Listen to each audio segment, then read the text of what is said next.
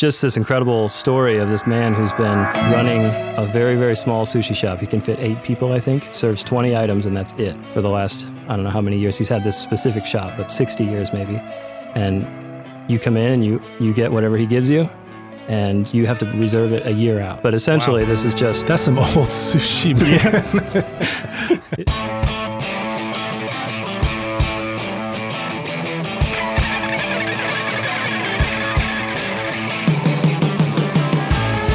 Welcome to Recording Studio Rockstars. I'm Lid Shaw, and this is the podcast created to help you become a rock star of the recording studio. Hey, everybody, it's Lid Shaw, your host of Recording Studio Rockstars, the podcast bringing you inside the recording studio. I created this show to introduce you to real world recording professionals, to listen in on their stories and learn from their musical journeys, so that you can take your recordings to the next level and become a rock star of the recording studio yourself. My guest on the show today is Dave Hagen, head engineer at Dark Horse Recording in Franklin, Tennessee. Dark Horse is one of the longest lived large studio complexes in the Nashville area, featuring multiple studios and complete artist accommodations amid a stunningly beautiful Tennessee countryside backdrop. Dave works with an extremely diverse client base, including One Republic, Relient K, Matthew West, For King and Country, 10th Avenue North, Ashley Judd, Newsboys, and many others. And not only are his recording credits impressive, but so is his beard, which has been featured on CNN Money and many band documentaries. Dave also helped develop the teaching curriculum for the Dark Horse Institute. He helped build and design several new studios there and has taught many students the skills needed to get started in the music industry. But most importantly, Dave is about to adopt his second child and has the enviable task of struggling to split his time between family and the work that he loves. Please welcome Dave Hagen to Recording Studio Rockstars. Dave, are you ready to rock? I'm ready. Sweet, dude. Well, thanks for being here, man. This is a beautiful, beautiful place to be. And I, I feel like I should let our listeners know. Typically, we're doing standing podcasts. You know, I, I sort of by default do that in the studio, but we're in this beautiful office and it looks like we're on the set of Masterpiece Theater, sitting in big, oversized, comfy chairs, chilling out. So um, we may sound more relaxed and sophisticated on this podcast. Yeah, it's a shame they can't hear my pipe.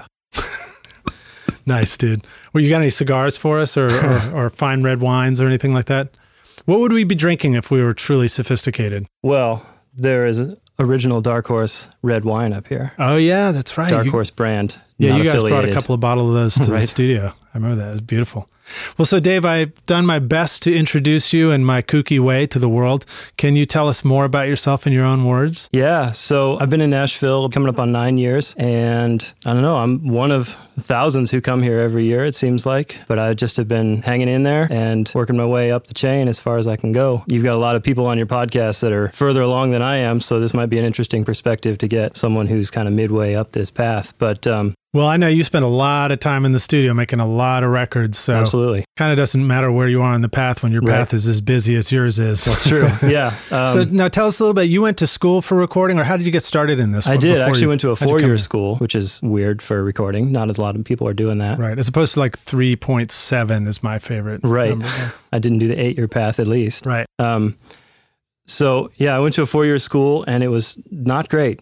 Um, I didn't really learn what I needed to know. So I came out to Nashville and just kind of begged for my spot as an intern at different studios and got a few different offers and picked this Dark Horse because obviously it was the greatest looking place I'd been.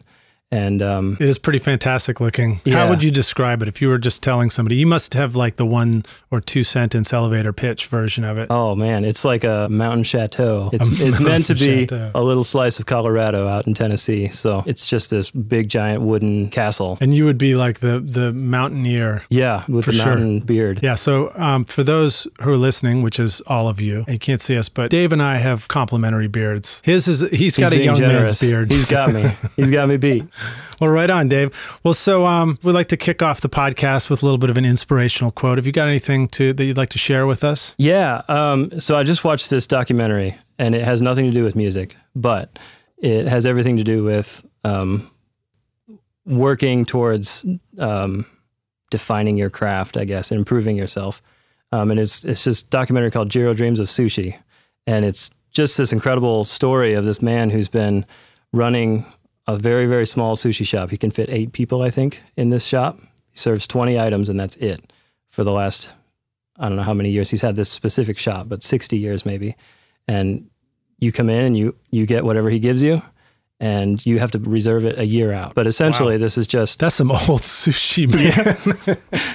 it- yeah, it probably tastes better right away. But essentially, it's just this man who's been doing one thing very simply his entire life. And it was really inspiring for me when I watched it. And one of his quotes was I do the same thing over and over, improving bit by bit. There's always a yearning to achieve more. I'll continue to climb, trying to reach the top, but no one knows where the top is. And I thought it was so fitting for an artistic field like music. There is no top, there's no perfect song, there's no perfect mix. Everything is just constantly trying to do the same thing better every time. Yeah, I would agree with that. And even a moment ago, you tried to give a shout out to as if there were people at the top somewhere and, and you were on a journey there. But I don't think I've met anybody who said that they've stopped learning or they've stopped trying to improve on, on what they do. You know, maybe at some point you just simply stop doing it. Yeah. But I think that's sage advice, you know, and, and especially the idea of doing one thing over and over again. Really, now by one thing, that could probably be defined as whatever aspect of recording you're focusing on at that time, whether it's mixing a lot or you're really recording. Um, obviously, we worked together recently, and, and uh, we haven't said this on the podcast yet, so I'll let the rock stars know. But Dave Hagen is the head engineer here at Dark Horse, but he's also one of the main guys over at Dark Horse Institute, which is the school. You know, it's it's part of this that teaches kids how to record, and you can go there, you can learn how to make records. You know, it's a full full program. And we teamed up, the Toy Box Studio teamed up with Dark Horse Institute recently to do a live in studio recording session that is very similar to what I've done at Bonnaroo in the past. It's similar to what I've done at, at Stereo Sessions, but this time we did it for the Pilgrimage Festival in Franklin, Tennessee. And it was awesome. So we had bands come in every hour, and then we would record three songs with them and mix it live through the console, master it right there. But Dave was the man. He set up the whole thing for us. He was basically the wizard of the studio. And when we needed to make something happen, we just turned to Dave and said, Dave, what, what, do we do with this? But what was my point? I guess my point was that that is an example of something that's pretty specific, but by doing it over and over and over again, even in this one weekend, I think we did 32 finished songs or something like that. Mm-hmm. So, you know, you really begin to hone and work on that craft and figure out what works the best for it. So, mm-hmm. what's an example for you in your world where you feel like you've had that kind of repetition and focus? Yeah, well, I don't know how many times I've turned up a preamp on a snare drum, and every time I either don't just leave it up all the time. yeah, every time I'm either happy or I'm not happy, and and sometimes I can fix it, sometimes I can't. But it's just that same sort of thing over and over again, and I find that there are subtle things that I can change beyond just making it louder. And each of those little things, they're nuanced little tiny changes. None of them's a 50% improvement. Everything's a half percent or a one percent improvement that I can make just by walking in there and talking to the drummer for a second, or moving a mic a quarter of an inch or a half an inch. And all those little things, the more I do them, the more I find that I'm happy at the end of the day. And also this year in particular, I've been doing primarily mixing. I've been tracking sessions, but that only takes, you know, a day or two. And then I've been mixing lots of records that have been coming in. And because I've been able to sort of focus on specifically that aspect of what I do, because before now I've been doing more tracking and less mixing. So because I've been able to focus and just do sit in the same room every day and try to make things sound as awesome as I can, and because of the client base we have, which is pretty diverse, you know, everything from I just finished a jazz Christmas record to today I printed a mix that was pretty heavy pop rock thing, just complete opposite ends of the spectrum in terms of technique and all that. But it's still a snare drum that I turned a preamp up on and had to figure out how to tweak that to make it perfect. Before we started this, we were chatting about mixing, and you were talking about a situation that you found yourself in where there was a record, it was being mixed by a few few different people. You were one of those people, and the other guys were like, "These guys are really good." You Yeah. know? So I wondered if you could talk a little bit about that experience of being up against somebody else's work that you really think is fantastic, and how you approach that, how you deal with that. And one of the reasons I ask that is I think a lot of you know our listeners are going to certainly be faced with you know I'm trying to record something. We had a guest on recently, um, Graham Cochran, and he quoted Ira Glass on the show. An awesome quote. I yeah, it's a great quote, isn't it? And that's that's exactly how I've phrased it to a lot of people. My thought process on that whole thing. Perfect. Yeah. So in that talks about the body of work and continuing to work on stuff uh, mm-hmm. until you get it. And his taste exceeding his ability. That's what. I, yeah. Thank you. Thank you. That's what my where my train of thought was going with that was that when you know your taste is already there, like your taste is at that level of that song by somebody else that sounds so good. Mm-hmm. Like your brain is there already, mm-hmm. but you're trying to get your skills up to there. So you want to talk a little bit about you know how do you deal with that when you're working on a mix, for example, or you know anything else. I mean, when you're tweaking the snare drum, obviously in your mind you know what a great snare drum sounds like, Right. and so if it doesn't come out of the speaker sounding that way, you're making adjustments. Right. And then also, I have to imagine that there's also going to be lots of other mics picking up that same drum and they all change everything. So, with projects where I know that I'm kind of competing against, not competing directly, but sort of my mixes are going to be placed up against people who've been doing this for 30 years or 40 years and are just Those old guys. yeah, just incredibly more experienced and they their body of work is so much larger than mine. It's terrifying at first, and then I realized that this whole career of mine is a learning process, and I've had that exact thought where my taste, I know that their stuff sounds, their mixes are going to sound fantastic, and I know that mine could, and then I just have to mentally work through the fact that okay, I can get it there, and how do I accomplish that? Well, interesting too, because in that situation, you guys are dealing with, um, if not the same tracks, you're dealing with similar tracks or possibly Yeah. from the same tracking session. Yeah. So it's not the source material that's that's Right. changing. Right. Sorry, It's- dude. yeah, right. Yeah, technique and style and and their individual thought process on the whole thing. So it was great for me to really put myself to the test. And fortunately, I got the client to send me some of their early versions. Smart and, move. And I got, you know, tactfully like, oh man, I'd love to hear that. That'd be great. And uh, of course, I'm pulling it up immediately and breaking it down and trying to figure out what I like and what I don't like about their style. That was a big help because it gave me some directions that I did like. And I was like, oh, I really need to pull that. And I need to start doing some of this. And a lot of it was just simple Same stuff. songs or the other songs from the record? Different songs on the same record. Yeah. So I tracked all the stuff except for there was a 30 piece orchestra. So they had approached my tracks a little bit differently than I had with a fresh perspective and a little different end goal in terms of the orchestra and making that massive thing fit with full band tracking. And so they were So how many to, tracks? You have did just tons of uh, one of them was 115, 120, something like that. I think I'd still be counting the tracks now. Yeah. Like there were 119, 12 or 15 layers of percussion going at once and a full drum kit and Wow. Horn section and orchestra and everything. So yeah, it was great. You know, I could kind of steal the stuff from them that was working great. Even just simple things like the way they panned the the band out was different than how I was doing it. And I thought, oh man, I can hear the orchestra so much bigger now. And because I'd tracked it as a band project first in my head, it was still a rock band almost. And then I heard a better version, and I was like, oh, great. Now I know what to do. A couple of comments to that. One is this idea of when you approach mixing, hitting it from a, a different angle. So, for example, if you start with the drums and you build up the band, and then you get to the end of a mix and you try and get the vocal in there, and all of a sudden you're frustrated because you can't get the vocal to sit right, you know, then one day you learn, you're like, oh, what happens if I start with the vocal first and then I go backwards towards the drums, you know? And I don't know if that's what people are calling top down mixing, but it might be. Uh, and, the, you know, the idea of like starting with a different element, and that's what you're describing right there. You started initially with the band filling up the whole picture, and then it was like, okay, how do I fit a 30 piece orchestra in there? Yeah. And maybe, you know, you, you look at it again from the perspective of, hey, this orchestra is really important. Now let's fit the band in there.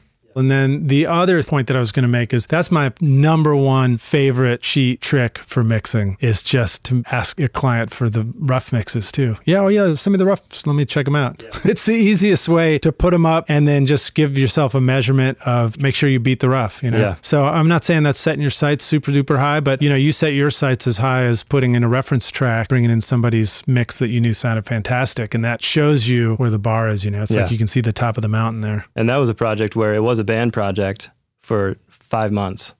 And then they added an orchestra. And so in my mind, I'm still hearing these, even the rough mixes sounded awesome, you know, big band, rockin' band stuff.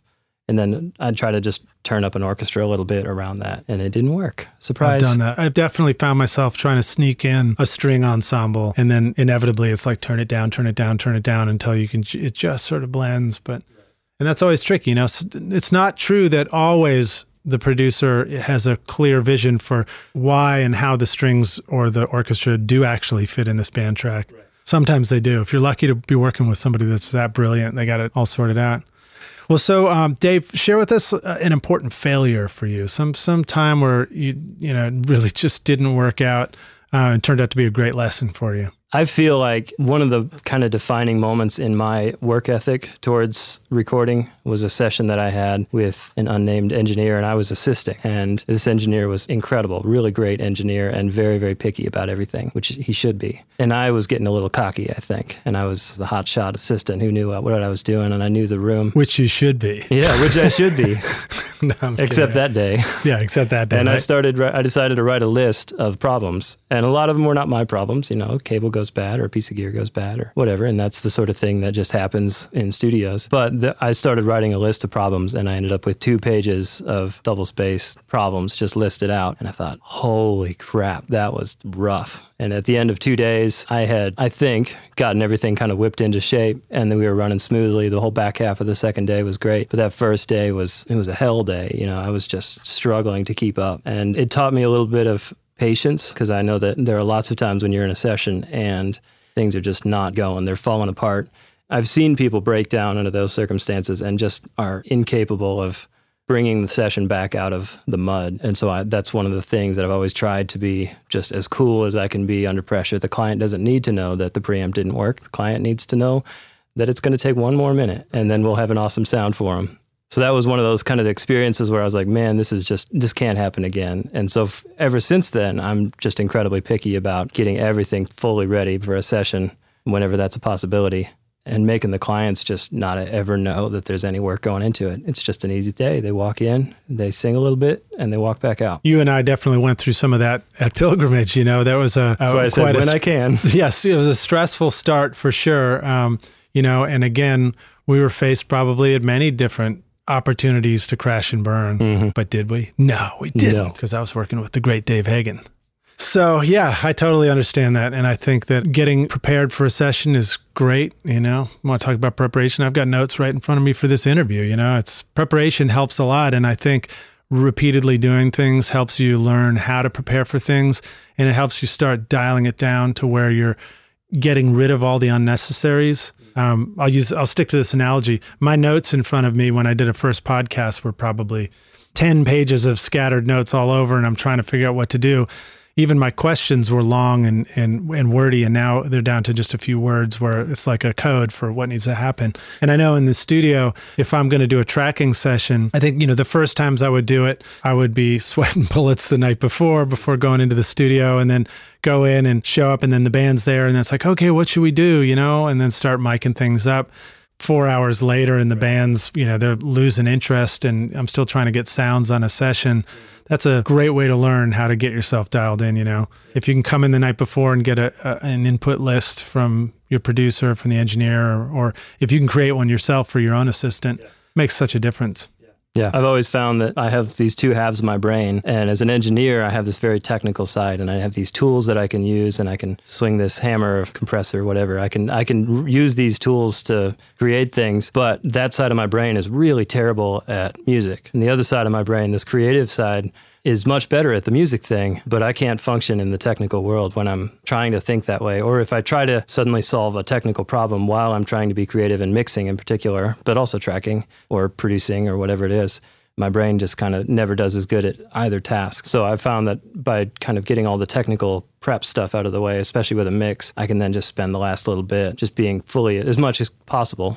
creative and trying to kind of instinctually do the job. Yeah, I feel like the example that comes up for me a lot, and again, I'm going to say for a lot of listeners, would be dealing with your DAW on your computer and you're trying to compose music and you go to do something and next thing you know you don't know how to make the little line go across the screen and hear the sound come through your headphones or whatever and it's so frustrating and it gets it can be such a vibe killer There is no good music in those menus. you know, you know what the best solution for that is? Is is get drunk and then try it. it was first time I was trying to learn how to use Ableton Live, which is a super cool program Yeah. for you know electronic music and for recording. And I just couldn't wrap my brain around it. And then one night I was hanging out with a buddy of mine and we were having a couple of beers and he was just sort of like, do this, make it do that, do this. And all of a sudden I was like, my hands were just going and I figured it out. So that's probably not very good advice for anybody listening, but you, you could try it. You might find that it's easier that way. I don't know.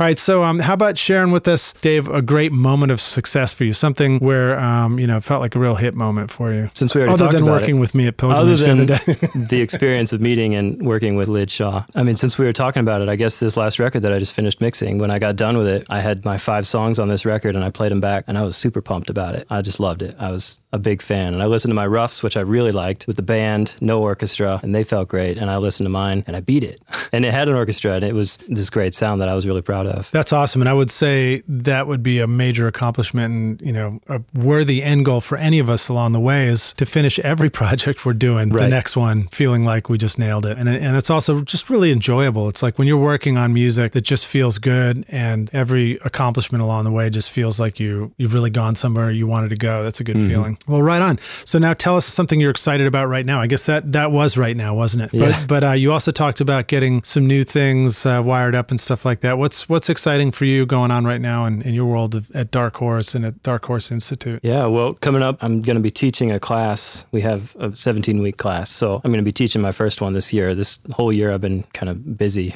working in engineering mostly. So I haven't taught any of these classes, but this one I'm, I'll be teaching. And so that's always a good experience for me, especially with some of the classes. You know, it just, I get to see what I do from a fresh perspective every time. And it's a lot of fun to try to vocalize and figure out how to say these random things that I don't know how to say. These thoughts about music that I just think and do when I'm engineering. It's fun to get to try to do that for a class, try to verbalize that. Yeah, it really starts to help you figure out exactly what it is that you do. Yeah. Take a good close and look at yourself. it Now, certainly are you helps me. Are you a strict teacher? Do you, you like Um, I'm send stricter kids than to, some. to the principal's I office or have- anything like that? I haven't done that. But I have I really want them, you know, this, this is a very competitive field, so I'm I'm fairly strict and pretty pretty uh, demanding of them because that's that's the way things are going to be Yeah, as soon I like as they get out to of there. I like to um, interact with my interns as being lovingly ruthless. Yeah. right. You know, Yeah, I've also got we're at the school. We're also kind of growing. We're expanding. So I'm building some stuff. I love woodworking, and I've built some really fun keyboard stands for over there that are like these rolling wooden things, and they're a little bit of furniture. And then we've got a whole bunch of patch bays to solder up. And as crazy as it sounds, I love that stuff. Let's talk about that because you know I get a lot of new students, interns. You know they're fascinated by that, but they really don't have experience. Tell us what is what do you do to build a patch bay? Let's get specific for a second. Well, at the moment, I'm just drawing. So I've got a layout, and I've drawn this out, and I've been ordering the right patch bays. what is a patch bay? Let's start Okay. with that. So Patch Bay is a convenient way to get signal from point A to point B with throughout the studio because we've got gear spread over, especially in our big room here at Dark Horse. We've got gear spread over, I don't know, 30 feet from one side to the other. And we have microphone panels throughout the building. We have like 100 mic lines, mic cables run throughout the entire building. So you can record drums from downstairs or upstairs, and it will all funnel into the Patch Bay in the control room. Awesome. And then the patch bay is like it looks like an old row of telephone connections, right? Absolutely. Uh, uh, we hire Gladys to come in and connect everything. Um, we we have to spin a little crank and be like, Gladys, connect the 1073 to the 1176. In the upstairs lounge. Yes. So, um, what are the connectors? Are you using TT or some other kind? or- Yeah, we have their TT, which actually stands for tiny telephone because Indeed, it it is the same format as they used for phones. They're bigger than a headphone jack, smaller than a guitar cable. Right. And for anybody, for listeners, again, the TT has three connections on it. Mm-hmm. So it can be a lot of things, but it's a tip ring sleeve connector. You might see that on some of your guitar cables that have the funny end on it if they turn out to be a TRS cable. And there's one place that you will always find one of those. And I always try and quiz my interns on this. And it's the end of your headphone cable. You know, people don't realize they're sitting on one of those all the time. Little Mm-hmm. Yep. TRS. Unless you have an iPhone. Unless you have an iPhone, then you got Then four four. connectors on it. Yeah. Yeah, so this TT cable, it just can go from any hole in this patch bay to any other hole, which will connect either the output of something or the input of something. So the signal comes out of the microphone, goes into an amplifier to turn it up, goes out of the amplifier into Pro Tools, and we record it. Yeah, and so in the world of software, some of you might be using Reason, for example. And if you've ever hit the tab key and you flip the whole rack of gear around, you see all the dangling cables. That's what it is in real world. The guts. The Yeah. guts, the guts. All right, so you're going to build this giant patch bay. Tell us a little bit about the planning stage of doing that. So you've got all kinds of equipment all over the place, and somehow it has to make sense on the patch bay. Is it like five connection points on the patch bay? Maybe seven. No, we have this new room that we're doing as a project studio. We're doing three of these project studios. So we're kind of trying to set it up as a display almost for all these students that are going to be going out and trying to set up their own space and don't want to spend $500,000 getting a control room like we have at, at the studio here. You don't have to spend that money. So we're trying to set up a more realistic version of a home studio or small project studio. So we have a Toft console, which is a small console that's in the same format essentially as a Trident console, which is our main console at the studio here. And it's got all sorts of connections in and out of that thing. So I figured it out. The patch bay is about four feet away from the console. I need 50 feet of 16 channel snake to connect it all to the patch bay. nice. So whatever that ends up being, And that's not even the outboard gear. That's just that's console not any to patch of the bay, other right? gear. That's just console into the patch bay. So we have three patch bays, 144 points on one, 96 on the other two. I didn't do the math on it because I didn't want to. But each of those points will have three wires to solder. So there's a whole lot of wire stripping and shrink wrap and soldering in my near future. Yeah, so each wire that's going to a patch point has three connections on it. It's got maybe it's a red and a black, and then the, the bare silver. And the red might be the positive signal, the black might be the negative signal, and the bare silver would be the ground connection, right? Those three I know we're getting real techy connect. here on, on Yeah. Recording Studio rock stars, but you know, eventually we got to get smart about what's going on with the with the gear. You know, I think. Now, the thing that most people don't know about patch bays is how beautiful and elegant they can look on the backside if Mm-hmm. they're done well. Absolutely. I, I love something that's been straightened up just right. So there will be a few hundred zip ties in a one foot by 19 inch area holding all these cables in there and holding it all, you know, just right so that it, everything when you walk around the desk looks just as cool as it does when you walk in front of it. Yeah, it looks all neat and lo- they call it a loom because it looks like it's sort of, I guess it looks like woven. fabric woven together. Um, and then how long does it take you to solder, to prep all these wires and solder them to the backside of a patch bay? Well, I'm hoping to have a little help. I've had a lot of students that are trying to get in on this. So we'll be prepping, which is like shrink wrapping, stripping the cables, tinning them, getting little bits of solder on the ends of the wires. So that I'm guessing is going to take a day or two. Yeah, I was going to say it could easily take a full day just and, and then I'm guessing probably a day, a full day, just to do one room. Yeah, wow, that's great. Well, that's cool, man. So um, let's uh, go from there to the jam session. I think about time for us to hit the jam session, which is where I give you a series of kind of quick questions, and you can just kind of fire back your answers at me, or you can elaborate, whatever you want to do. Okay. Jam those questions in my face. All right, man. Hey, everybody, it's Lid Shaw, and I want to thank you so much for listening to this episode of Recording Studio Rockstars. I really appreciate you, and I really appreciate your time. And as a way of saying thank you, I've created a special mix tutorial just for you, Rockstars, totally free, called the Mix Master Bundle.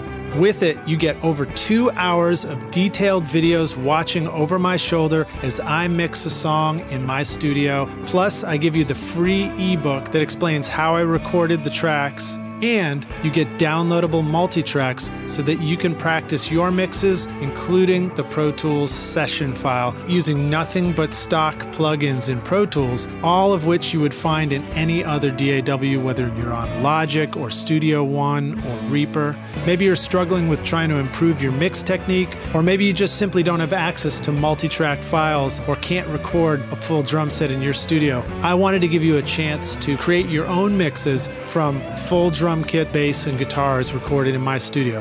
The song is called American Winter and it's off my instrumental record Skadoosh, and it's all available for you totally free right now. All you need to do to get it is text Mix Master Bundle to 33444 and I'll send it directly to your email. Again, that's Mix Master Bundle with no space to 33444 or you can go directly to mixmasterbundle.com, enter your email and I'll send all the files directly to you. Thanks so much rock stars. We'll see you guys in the jam session.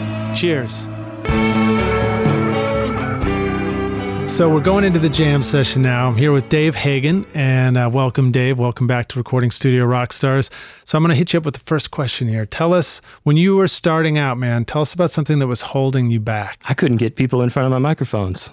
That's the key to recording is having something to record. So I did a lot of recording myself, um, but I'm not very good as a musician. That's why I'm an engineer. I sit on the other side of the glass. Um, so the the hardest thing for me was always just finding people to record and um, finding good musicians and good instruments to record is is really key to getting a good sound. Don't let anybody on uh, any of these web forums tell you otherwise.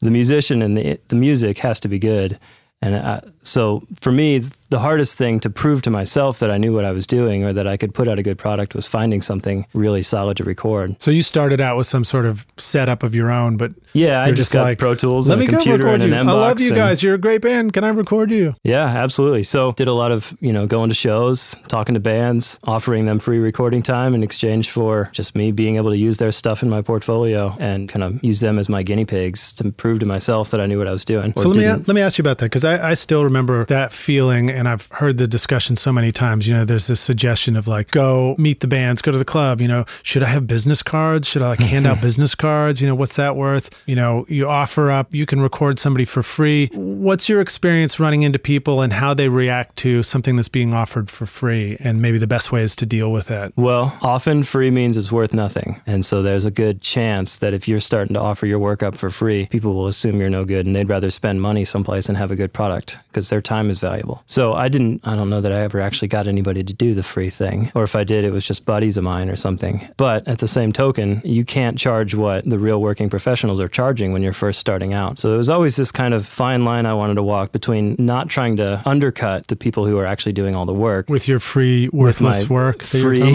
free bad work, which usually would distance itself and they would know that it wasn't an undercut. But you have to be careful advertising for something like that because that can really distance you from all the other professionals in your career, and that's not a good thing. Well, so one thought that comes to mind for me is uh, you can always have a conversation with somebody where you say, This is what I do, and this is what I typically charge for it, but I love your music so much and your band is so awesome. I would love to just record you guys. Yeah, That sometimes can go a little ways, yeah, you know, if they absolutely. really think you, you like their music a lot.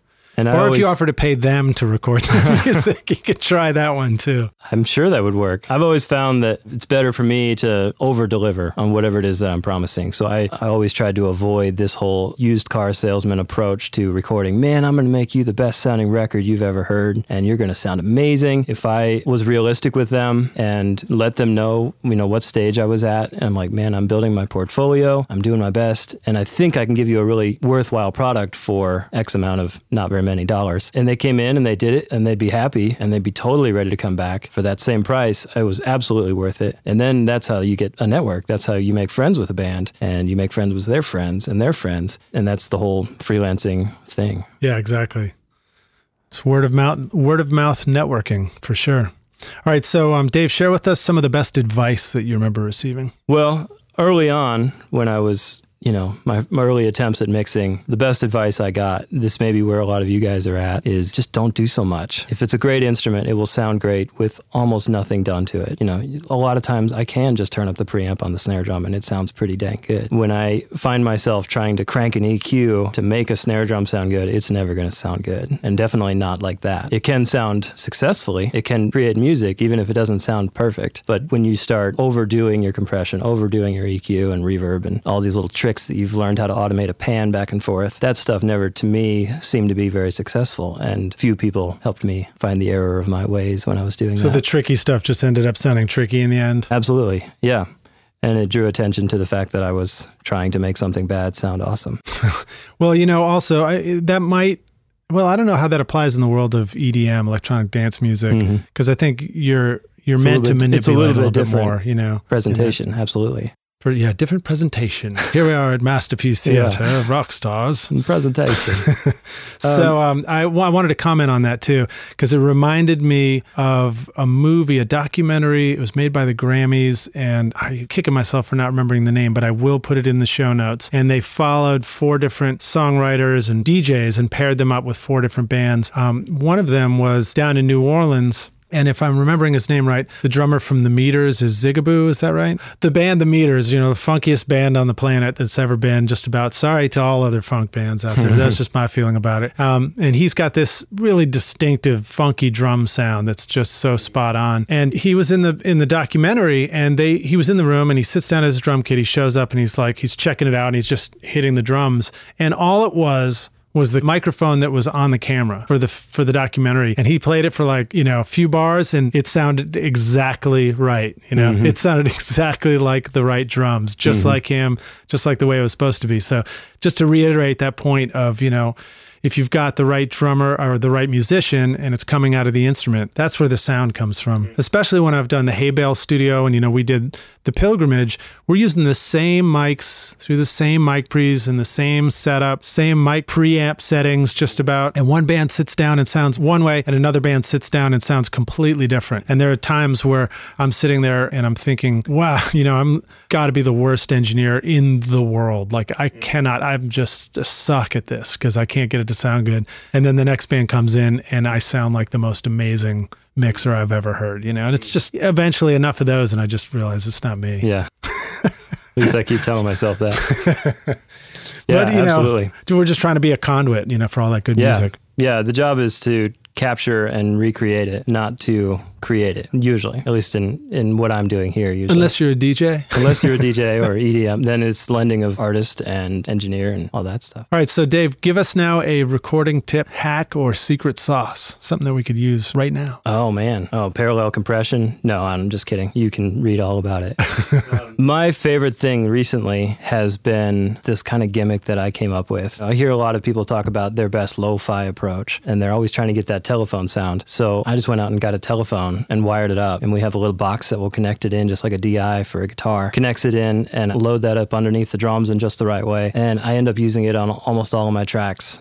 And, you know, a chunk of the time it just gets muted and deleted. And I was like, why did I do that? But quite often I find that that actual telephone, the element in it, which is very much like a Copperphone, if you've heard of them. Right, they they have like grains in it or something, right? Yeah, it's a very interesting element. It's not dynamic at all and it's absolutely trashy, but it gives me this perfect brightness on the snare that doesn't capture almost any cymbals somehow. It captures drum and that's it because those are the loud things. So, anyway, it's a really cool thing that I've been loving lately on my tracking sessions. That's cool. That's cool. And then do you sometimes blend that in with the other mics, and Oh, or, of course. it sort of like you cut to that sound for a for a special tag? No, it actually bars? it almost becomes sort of my snare bottom mic on a lot of times. It gives me that texture and the grit of the snare, but without the individual wires. Almost, you know, it, it's a it's just a crunch that layers on top of the drum kit, and I can get a real thick kit sound without so much room and so much size. That's cool. Uh, is there a favorite spot where it usually ends up? Uh, I end up with it often kind of under the rack tom, down on the floor. I just wrap it in a towel. It's got to be a I can't tell you how many wraps, but I wrap it wrap it in a hand towel, and I'll set it right up next to the kick drum. A genuine Abbey Road tea towel. Of course, yes. So it lives kind of next to the kick drum, underneath the rack tom, kind of underneath the snare area, and it quite often is a really cool addition to a track. Nice. So, and I think the takeaway for that too is because maybe not everybody has the same telephone, but Right. don't be afraid to take something really unusual or bizarre like that and just throw it into the mix and see what happens. Find a sweet spot for it. And I've ruined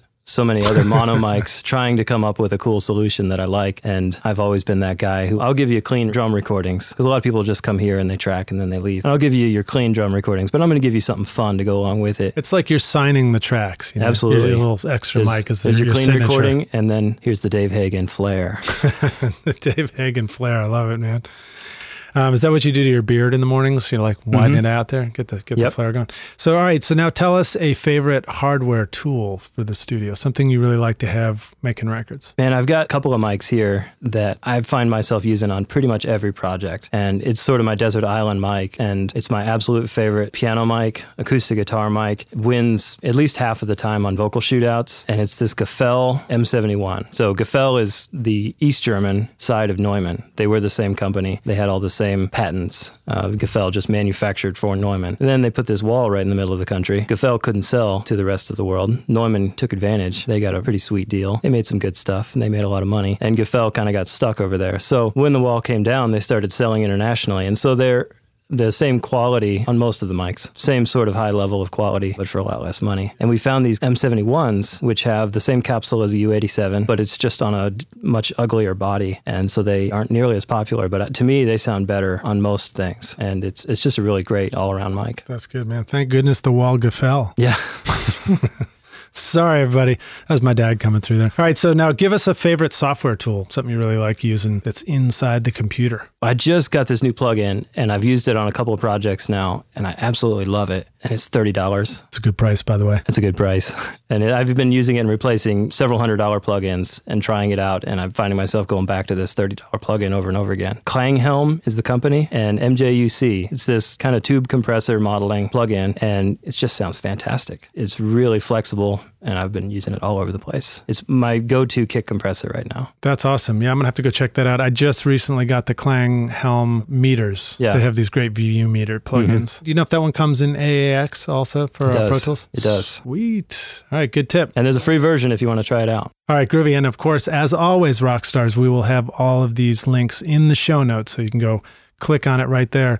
And um, don't forget that sometimes you can get to the show notes just by looking at your iPhone, the podcast display where the logo is, and you just tap on that and it zips up, and there's all the show notes right there, and you can click right through. All right, so next up, give us a, uh good resource, Dave, for the business side of what you do. Well, um, currently I'm a staff engineer at a studio, so that part of my stress is eased by being full time at a studio. Maybe that's the tip right there. so, um, you know, I've I've done the freelance thing and I've done the studio thing. The freelance thing has a lot of benefits. The studio thing has a lot of benefits too. So, my advice for business is to talk to somebody who knows more than me. Probably. I always just kind of show up and I try to do my best. And I never really had much expertise in that area, I Well, suppose. but that's good. I think that's great advice because that advice applies to anybody anywhere, which is, and I, I've learned this, it took me a while, but I learned to not look to all the other engineers and producers for advice about business.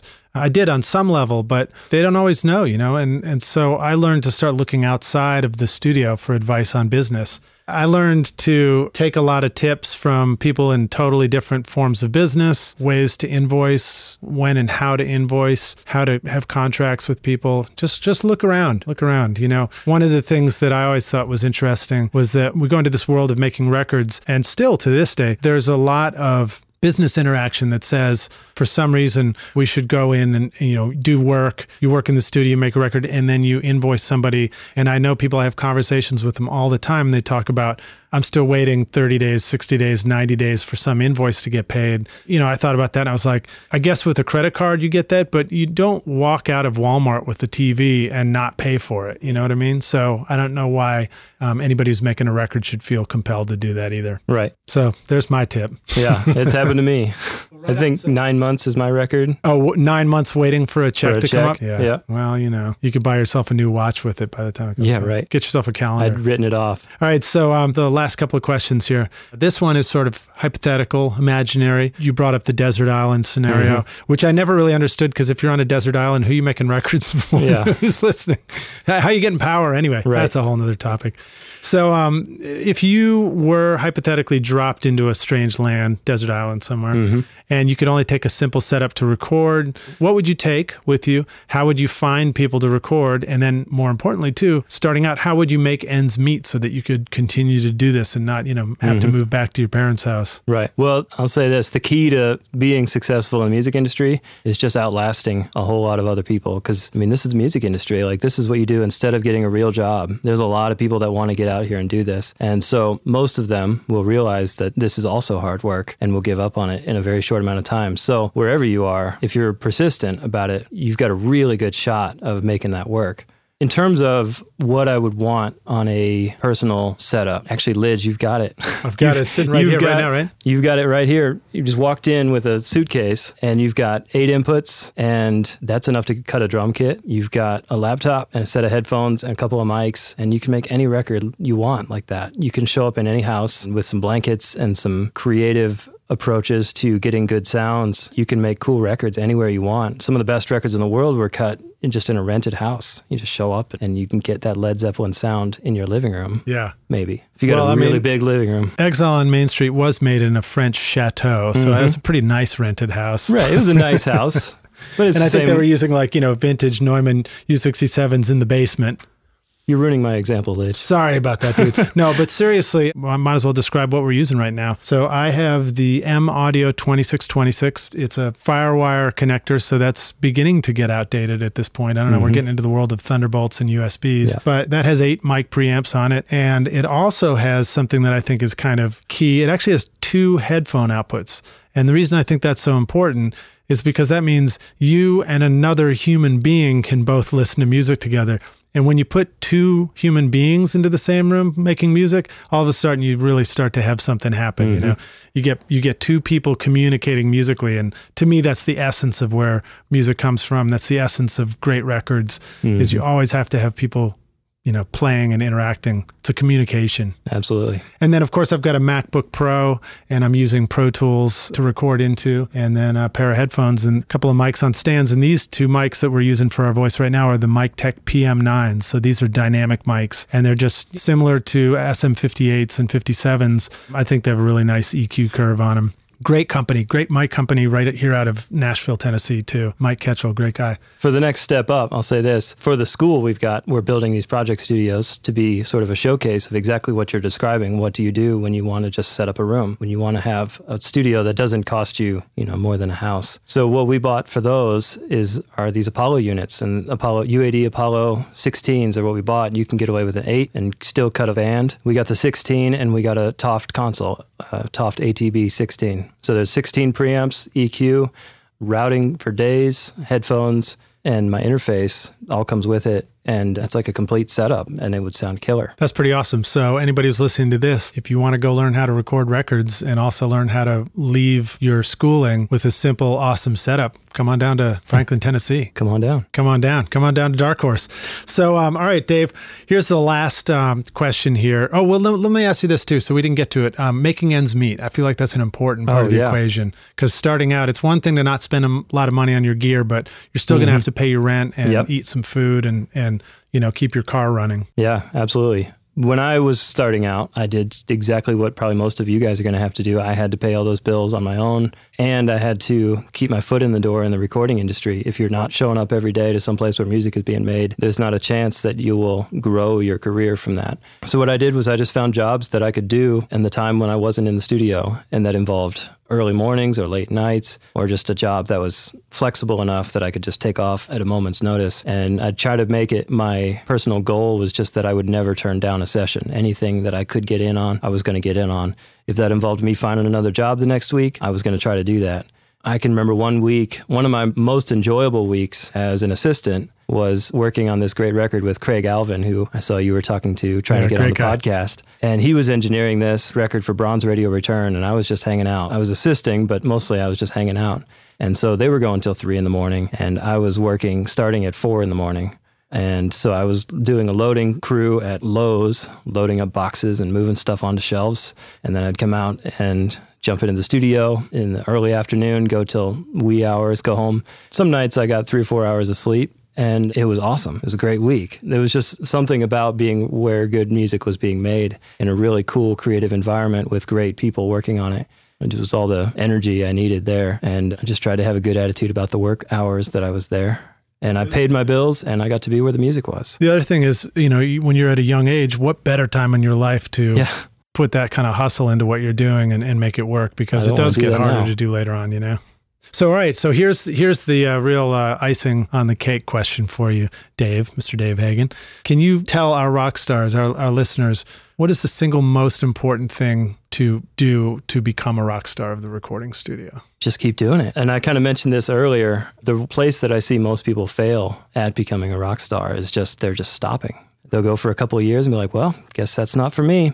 I only made a couple of cool records. I only had a lot of fun, but I didn't make any money. And that's the exact moment, that's that tipping point where if they had pushed on for another year or two, they would suddenly be finding themselves more and more and increasingly picking up momentum into getting a lot of work and getting better work, more more rewarding musical endeavors, you know, better projects that are just more interesting. Yeah, it's that Ira Glass quote again. Exactly. You, know, you have to that. go through the long journey of creating that large body of work to mm-hmm. finally. And there's a lot of it that's going to be that goal. disappointing to you. Your own work or your contribution to the work is going to be not what you hoped it would be. And that's incredibly frustrating. I've I still feel that when I do projects and I'm just like, man, this was my baby and I dropped it. Sorry. Sorry.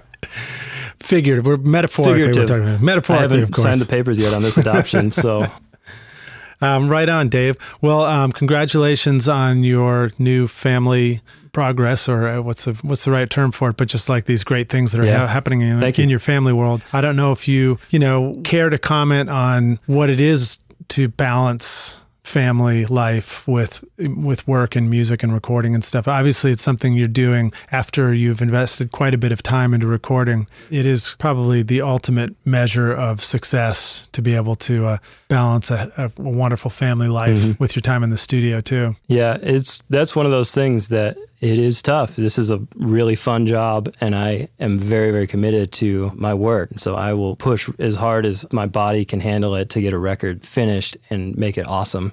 At the same time, I have a really cool family at home that very much likes me to be there and help out there, especially my wife likes it when I'm there to help. And that's both awesome and a responsibility, just like my work is. So finding that fine line is, I don't know, I'll let you know when I find it. but uh, it was sort of like my example earlier when I was working mornings and running this session in the evenings, somehow the energy just shows up. As soon as I started challenging myself, I realized that it's like, oh man, I've just been sitting around not doing anything. I have the potential to do way more than I've been doing. So every time I find myself challenged with work and then coming home and having energy to wrestle with a couple of kids jumping and pulling my hair and my beard, it's there like somehow. Yeah, well, it sounds like your heart's in it. So when your heart's in it, you just have the energy. You just find it. Absolutely. You're just motivated to keep doing the next thing. Right on, Dave. Thank you so much for joining us on Recording Studio Rockstars. It's been awesome to have you on this podcast. What a beautiful place to do our interview from, too. Uh, once again, reminding listeners that we are sitting on what feels like the set of Masterpiece Theater. the only thing we're missing is a fire in the fireplace. Yeah. But um, Dave, tell us how can our listeners find out more about you and, and learn more about your work? You can find me through our studio's website, darkhorserecording.com. I'm contactable there. You can find me through darkhorseinstitute.com and my email. If you have any questions, absolutely hit me up. I'd love to help people out who are trying to work through the same sort of stuff that I have worked through and I'm still working through. So, Dave at darkhorserecording.com. That's awesome. Thanks so much, Dave. Been an absolute pleasure. And uh, Thanks we'll for be- having me. We'll be seeing you around the studio. Absolutely. All right, cheers. Thanks so much for listening to Recording Studio Rockstars. If you enjoyed the show and want to help make it better, please leave a rating and review on iTunes to help reach more people. You can click directly over to iTunes or go to recordingstudiorockstars.com slash review for an easy explanation. And if you want more free content, all you have to do is text RS Rockstars to 33444. Again, that's RS Rockstars to 33444, and I'll keep you in the loop with articles, videos, and podcast updates. And I'll let you know about any upcoming giveaway offers, all totally free. Thanks for listening.